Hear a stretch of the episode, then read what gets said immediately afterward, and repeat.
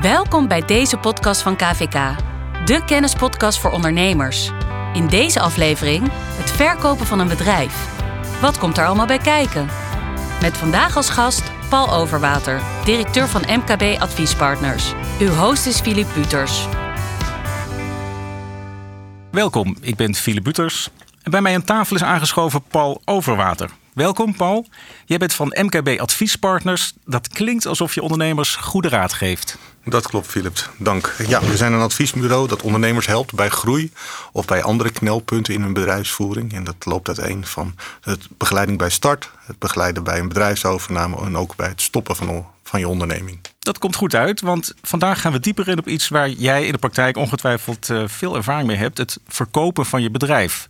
Dat is iets waar je als ondernemer vaak maar één keer in je leven mee te maken krijgt. Maar er komt wel heel veel bij kijken. En daarom leek het ons goed om met jou eens na te gaan welke stappen je moet zetten om het tot een goed einde te brengen. Nou, Paul, zullen we maar direct beginnen? Je bedrijf verkopen is een zakelijke en emotionele stap waar enorm veel bij komt kijken. Plan je eigen route daarom goed in de volgende zes stappen. Of je het nu rustiger aan wilt gaan doen, toe bent aan iets heel anders, of, en dat kan helaas ook, je wordt getroffen door tegenslag er kan een moment komen dat je als ondernemer je bedrijf moet overdoen aan een ander. En of dat nou een feestje wordt of een pijnlijke gebeurtenis, het is meestal een lang traject dat heel veel vragen oproept. Het KVK-adviesteam wordt echt vaak gebeld door ondernemers met vragen over bedrijfsovername. Paul, ik kan me voorstellen dat jij ook regelmatig ondernemers helpt hiermee. Klopt, we zijn gespecialiseerd in bedrijfsovernames. Ja, dat uh, loopt uiteen van kleine ondernemers en grote ondernemers. Uh, grote ondernemers bedoel ik dan met heel veel personeel, maar ook ZZP'ers. En ook qua branches varieert het bij ons van transportbedrijven tot uh, makelaarskantoren. Mooi, dan heb jij vast uh, verse kennis en ervaring van onze luisteraars, Paul. Ik zou nou eigenlijk met jou even stap voor stap door het hele traject van je bedrijfsovername willen lopen. En dat begint met de aanleiding, en ook de fase waarop je je oriënteert. Daar zou ik ook meer over willen horen. Eerst die aanleiding. De aanleiding kan natuurlijk van alles zijn. Uh, de ondernemer die een bepaalde leeftijd uh, bereikt, ziekte. Of dat de concurrent op de deur klopt die zegt ik wil het overnemen. Emigratie naar, van de ondernemer. Maar ook het gebrek aan een goede opvolger om het bedrijf voor te zetten. Waarbij de personeel wel gewaarborgd blijft. Eh, we zeggen altijd maar oriënteer je goed, want dan kan je veel meer bereiken. Een bedrijfsovername is natuurlijk vaak over de overnamesom. Maar die voorwaarden zijn vaak nog belangrijker. Want ja, de overnamesom is één deel van de uh, transactie. Je krijgt een overnamesom, maar ja, wanneer krijg je het? Moet je zelf nog blijven werken als ondernemer na overdracht. Zo hoe lang? Anders heb je twee kapiteins op één schip. Dat uh, werkt niet altijd, leert de ervaring. En dat zijn allemaal dingen die je van tevoren eigenlijk al een beetje in gedachten moet hebben. hoe je het gehad zou willen hebben. Goed beeld van tevoren hebben. Nou, als je dan weet in grote lijnen wat je wil. Um, is het dan meteen een kwestie van je bedrijf maar op de markt zetten? Nee, je moet echt voorbereiding. En die voorbereiding vergt tijd. Soms zijn ze wat fiscale vraagstukken. Uh, soms zijn er juridische vraagstukken. Maar het verkoop klaarmaken van een bedrijf, hoe klein het ook is, uh, loont altijd de moeite. Uh, want ja, het, het, levert altijd meer op. Meer rust, meer, meer middelen, meer geld. Uh, nou ja, naast die fiscale en juridische heb je natuurlijk de organisatorische voorbereiding. Denk bijvoorbeeld aan contracten die op naam staan van de onderneming of van de ondernemer. En ook een heel belangrijk iets wat we vaak nog wel tegenkomen, is de administratie up-to-date. Vaak loopt men nog wel achter of heeft men niet direct inzicht in de cijfers.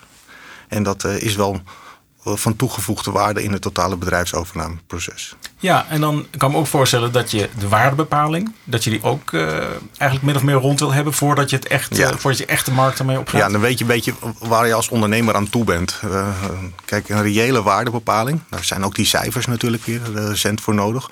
Krijgt, geeft inzicht wat, wat een reële overnamesom kan zijn en of dat ook past binnen het plaatje van de ondernemer. Ja, soms komt het wel eens voor dat zijn wensen naar uh, pensionering naar verkoop uh, veel geld kosten. Ja, en als dat in het bedrijf er niet in zit, ja, dan moet hij nog even doorwerken of de wensen bijstellen. Dus ja, ja, dat is wel belangrijk. Dus echt een goed van tevoren een overdrachtsplan, zoals wij dat noemen. Het in kaart brengen welke wensen, eisen en op welke manier en welke termijnen. Ja, dat geeft een goed houvast om tot een uh, uitstekend resultaat te komen. Ja, bij bedrijfsovername, dan heb je vaak een, een echt een redelijk eh, eh, MKB-bedrijf op het oog. Met, met uh, personeel, voorraden, leveranciers. Um, maar ZZP'ers, kunnen die ook hun, praktijk overdragen aan iemand anders, een andere ondernemer? Jazeker, als er echt iets van een praktijk ook bestaat. Dus als de ZZP'er een klantenbestand bedient, uh, dan is er, zijn er zeker mogelijkheden om die praktijk over te doen. Je ziet vaak ook dat die ondernemer het vaak ook wenst om zijn klanten, opdrachtgevers, uh, vaak uh, over te doen aan een, ja, een vakbroeder, een zuster. Om zo de continuïteit ook voor zijn klanten, die ja, al vaak lang klant zijn, te continueren. Ja, heel goed. De volgende stap is de fase van de, echt het zoeken van een koper. Hè? Je, je hebt een bedrijf, je hebt een prijs, alles is goed voorbereid een koper vinden. Waar begin je te zoeken? Ja, dat uh, is altijd vaak de eerste vraag die wij stellen. Is er iemand in de familie die eventueel uh, geïnteresseerd is? Ik, en vaak zegt die ondernemer nee of ja. Maar als hij nee zegt, vraag ik dan altijd wel aan de ondernemer: heb je het echt gevraagd? Want we komen ook wel eens voor dat hij zegt van nou, nee. En op het moment suprem komt toch uh, zoon of dochter om te zeggen van nou, ik wil toch het familiebedrijf voortzetten, ook al zit ik in een andere branche. Ja.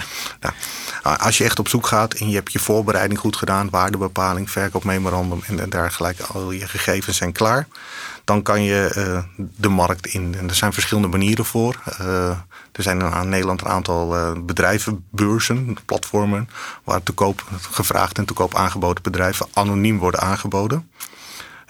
Ja, dat kost wel geld om de deel aan te nemen. maar veel overnameadviseurs hebben al toegang tot, dat, tot die databanken. Soms zijn ze publiekelijk, soms zijn ze wat eh, in een closed environment. Um, die adviseur die heeft daar inzicht in, die weet hoe de vraag loopt. Natuurlijk het, het netwerk van de adviseur, dat is ja, ook wel cruciaal om te zeggen, heeft die ervaring? Zijn er, ken, zijn er al transacties in die branche gedaan? Dat geeft ook wel een duidelijke meerwaarde. Andere kanalen zijn natuurlijk ook, ja, wat je vaak ziet dat die ondernemer zijn concurrent of samenwerkingspartner belt te zeggen van ja, ik heb er geen zin meer in. Heb jij interesse? Dat kan heel snel werken. Ja. Alleen nadeel is dan wel dat het gelijk bekend is. En dan, ja, dan heb je maar één kandidaat en dat onderhandelt.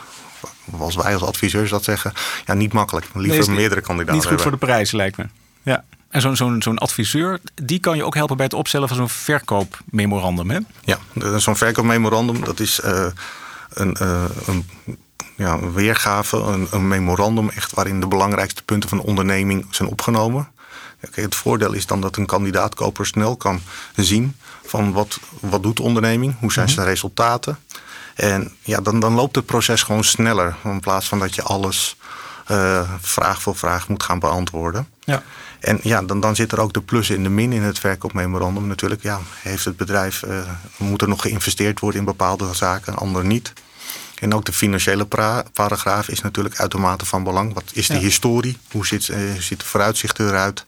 Dat is uh, erg belangrijk. Ja, lijkt me nou het stuk dat je echt heel vertrouwelijk moet behandelen. Want dat is, ja, dat is heel vertrouwelijk natuurlijk. Um, naast natuurlijk al die uh, organisatorische en bedrijfseconomische facetten... is natuurlijk die overnameparagraaf, de overname-som-paragraaf moet ik zeggen... Uh, ook belangrijk. Uh, vaak kijkt men eerst naar de achterste bladzijde waar dat vaak staat. Wat is de overnamesom en wat zijn de bijbehorende voorwaarden? Ja, en nou stel dat je hebt dan toch een, een koper gevonden het klikt echt. Ik kan me voorstellen dat je. Ja, het is ook een beetje daten, denk ik. Maar als het nou klikt, wat uh, is dan de volgende stap die je zet? Je, ja, die fase zou je beginnen te noemen van, van contact naar contract. Oh ja. uh, eerst ga je de onderhandelingen in. Natuurlijk weer over die overnamesom en die voorwaarden. Want dat, uh, dat is, zijn ook belangrijke elementen erin. Ja, dat gaat naar een intentieovereenkomst of een ja, koopovereenkomst met een aantal voorwaarden. Vaak is dat boekonderzoek. Mm -hmm. Dat is een due diligence, noemt men dat ook wel. Dat is een onderzoeksplicht door de koper en een informatieplicht voor de verkoper. En er wordt gekeken wat, wat voor risico's zitten er in de onderneming die verkocht of gekocht gaat worden. En daar krijgt men dan een beeld voor van ja, koopt men een, eh, een, een hoofdpijndossier of uh, zit alles goed op, de orde, op orde. Vaak zie je ook dat als je die intentieovereenkomst sluit, dat dan gelijk al een uh, voorbehoud van financiering zit er ook in. Want er moet natuurlijk wat gefinancierd worden. En dat kan ook gelijk opgestart worden. Omdat er natuurlijk ook een doorlooptijd uh, vergt bij banken. En natuurlijk de koper moet ook zijn hele financiering op orde krijgen. Eigen geld, uh, lenen informeel of andere bijzondere financieringsvormen die er tegenwoordig zijn. En, en kom je nog andere voorwaarden tegen die je dan inderdaad in zo'n zo'n overeenkomst kunt neerleggen? Uit jouw praktijk? Ja, je kan uh, voorbeelden. Ja, er zijn altijd heel bijzondere. Wat, wat hadden we laatst? Een ondernemer in de, in, in de groenbranche, een hovenier. Ja, die, hij, we hebben het bedrijf verkocht. Die stelde toch als voorwaarde dat elke twee weken zijn gras gemaaid moest worden door de koper. Tot, dus, uh, tot het einde der tijden. Tot het einde, nou, zes, zeven jaar. Dat stond in het contract. Ja, mooi. Ja, uh, ja soms krijg je een parkeerplaatsen, uh, koffie drinken. Ja, je kan het zo gek niet bedenken, maar sommige ondernemers hechten daar veel waarde aan. Ja. Nou ja, als de koper dat ook ja, daarvoor genegen is, ja, dan. Ja, als je ervoor tekent. Ja. Prima. Dan komt nu het moment van, van de overdracht. En dat lijkt me een kwestie van op naar de notaris, bloemetje mee, champagne achter de hand. Klopt dat? Dat klopt, ja, maar de overdracht is wel meer een formele kwestie. Kijk, als je aandelen verkoopt, moet je langs de notaris. Uh, anders kan je het via een activa-transactie, waar je alle andere uh, spullen van je bedrijf, uh, inventaris, voorraden, bij elkaar in een koopovereenkomst brengt en zo overdraagt. Ja. Ja, belangrijk daarin is natuurlijk ook de boekhouding. De afsluiting van je, je boekhoudperiode mm tot aan overdracht. Daar moeten ook alle verplichtingen in komen te staan. Uh, denk bijvoorbeeld opgebouwde vakantiegelden die, van het personeel die meegaan naar de koper. Maar ook een belangrijk punt daarin is het onderhanden werk. Dat is in hoever neem je die mee in je koopovereenkomst en in je balans. Maar dat is natuurlijk vaak al opgenomen in de details van de koopovereenkomst. Want je maakt echt een knip, hè? Dus je hebt ook nog onderhanden werk, kan ik me voorstellen. Ja, onderhanden werk is altijd een leuk discussiepunt. Uh, omvang van voorraden, wanneer is de voorraad geteld? Natuurlijk zie je vaak natuurlijke momenten in het jaar. Dat is natuurlijk de 31 december, 1 januari uh, knip. Maar ja, eigenlijk ja, moet er alleen een balans opgesteld worden per overdrachtsdatum. Ja. En dan kan je op elke dag van het jaar, uh, bij wijze van spreken, een bedrijfsovername realiseren. Ja, en ze had ik het net wel over champagne. Maar ik kan me toch voorstellen dat als je bedrijf, ja, als je het echt moet laten gaan, dat dat toch best een moeilijk uh, moment is. Ja, vaak hebben ondernemers daar ziel en zaligheid in hun hele leven ingelegd. ingelegd. Wat we ook vaker zien is dat uh, opvolging niet meer uh, een gegeven is. Mm -hmm. uh, zoon, dochter of neef, nicht neemt niet altijd meer het familiebedrijf over. Dus moet er toch wel gekeken worden naar een, andere opties. Ja, wat zie je in de praktijk is dat de ondernemer vaak een korte periode soms vijf, zes weken, soms een half jaar, uh, daadwerkelijk nog in het bedrijf werkt en de opvolging ook regelt, de ja. overdrachtregel moet ik zeggen. Ja, soms zie je dan ondernemers die echt uh, uitgebreid op vakantie gaan en echt alles laten vallen. Uh, maar anderen zie je gewoon gelijk weer in een andere bezigheid oppakken. Denk bijvoorbeeld aan vrijwilligerswerk, daar krijgt men ook veel voldoening voor. Ja. Maar ja, dat, dat is wel een belangrijk iets. Wat ga je doen na je bedrijfsover, of na de verkoop van je onderneming als dat goed overgedragen is? Ja. ja. dat zien we natuurlijk van tevoren al vaak aankomen. Ik vraag altijd aan de ondernemer: heb je hobby's? Ja, ja, nee, nee, nee, nee. Ja, ik heb eigenlijk geen tijd. Alles slokt op. Maar ja, natuurlijk. Ja, dan moeten we daar wel op letten. Vaak in het overdrachtsplan zie je dat al. Om een beeld, de ondernemer zelf een beeld te laten schetsen. Wat wil je gaan doen? Het komt ook gewoon voor dat we als een ondernemer hebben een paar uh, proefsessies van een aantal hobby's hebben uh, geregeld. In samenspraak met zijn partner natuurlijk. Ja, uh, en daar de ondernemer heen gebracht hebben om zo een beetje los te komen van die onderneming. Ja, ja. En wat je even praktisch, wat je na zo'n overdracht ook nog zult moeten doen, neem ik aan, is met de Belastingdienst ja. afrekenen en. en ja, en een aantal, ja, dat moet altijd natuurlijk. En vandaar is die administratie altijd erg belangrijk in een bedrijfsoverdracht. Dat moet altijd uh, up-to-date zijn. En er moet ook goede afspraken over gemaakt worden. Ja. Paul, volgens mij heb je ons echt heel goed geleid door die zes stappen. Die horen bij bedrijfsverkoop. Dus als ik even mag samenvatten.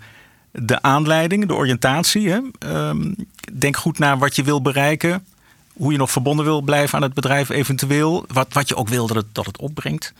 Dan de voorbereiding. Dat is echt een, een financieel administratieve klus, ook juridisch. Bekijk goed je contracten met je leveranciers en je klanten. Het zoeken van een koper, daar kan een adviseur je goed bij helpen. Die heeft ook inzicht in databases met, uh, met, met, met kopers en andere bedrijven die te koop staan. Dat is ook degene die je helpt bij het opstellen van een verkoopmemorandum. Daar staan echt alle details eigenlijk in over, de, over je bedrijf en ook de prijs die je ervoor wil uh, maken. Dan begint het daten. Het vinden van een koper. Zodra je die gevonden hebt, is het tijd om een echte verkoopovereenkomst uh, op te stellen. Daar kunnen allerlei voorwaarden bij zitten. Ik vond een hele leuke die gras, uh, dat gras maaien. Dat zou ik ook wel willen. Zes, zeven jaar je gras laten maaien na de verkoop. Die verkoop zelf, die overdracht, dat is ook iets heel formeels. Daar kun je voor naar de notaris moeten. Maar het is vooral belangrijk dat je op de balans dat je die balans afsluit op de datum van verkoop. Betekent natuurlijk ook dat je dan uh, met de fiscus nieuwe afspraken zult moeten maken. En dan begint de periode na de overdracht. Ja, als het goed is, heb je het voor elkaar en kun je cursus golfen gaan doen. Maar uh, het is geen makkelijke periode. Maar ja, we hopen dat de meeste ondernemers er gewoon, uh, gewoon goed uitkomen en daarna van het leven kunnen genieten. Wat ook mooi is, KVK heeft een gids uitgebracht. Daarin vind je dezelfde zes stappen. Meer informatie daarover. Die is te downloaden. Dat is de KVK-gids voor bedrijfsverkoop. En die kun je downloaden op kvk.nl slash gidsbedrijfsverkoop. Dat is dus kvk.nl slash gidsbedrijfsverkoop. Paul, voor nu bedankt voor al je informatie en tips. Graag gedaan. Ik denk dat ondernemers hiermee echt goed voorbereid naar hun eigen adviseur kunnen gaan. En voor nu, luisteraars, bedankt voor het luisteren en ik hoop tot de volgende podcast. Bedankt voor het luisteren. Heb je vragen of wil je jouw eigen situatie bespreken? Bel het KVK Adviesteam via 0800 2117 of kijk op kvk.nl.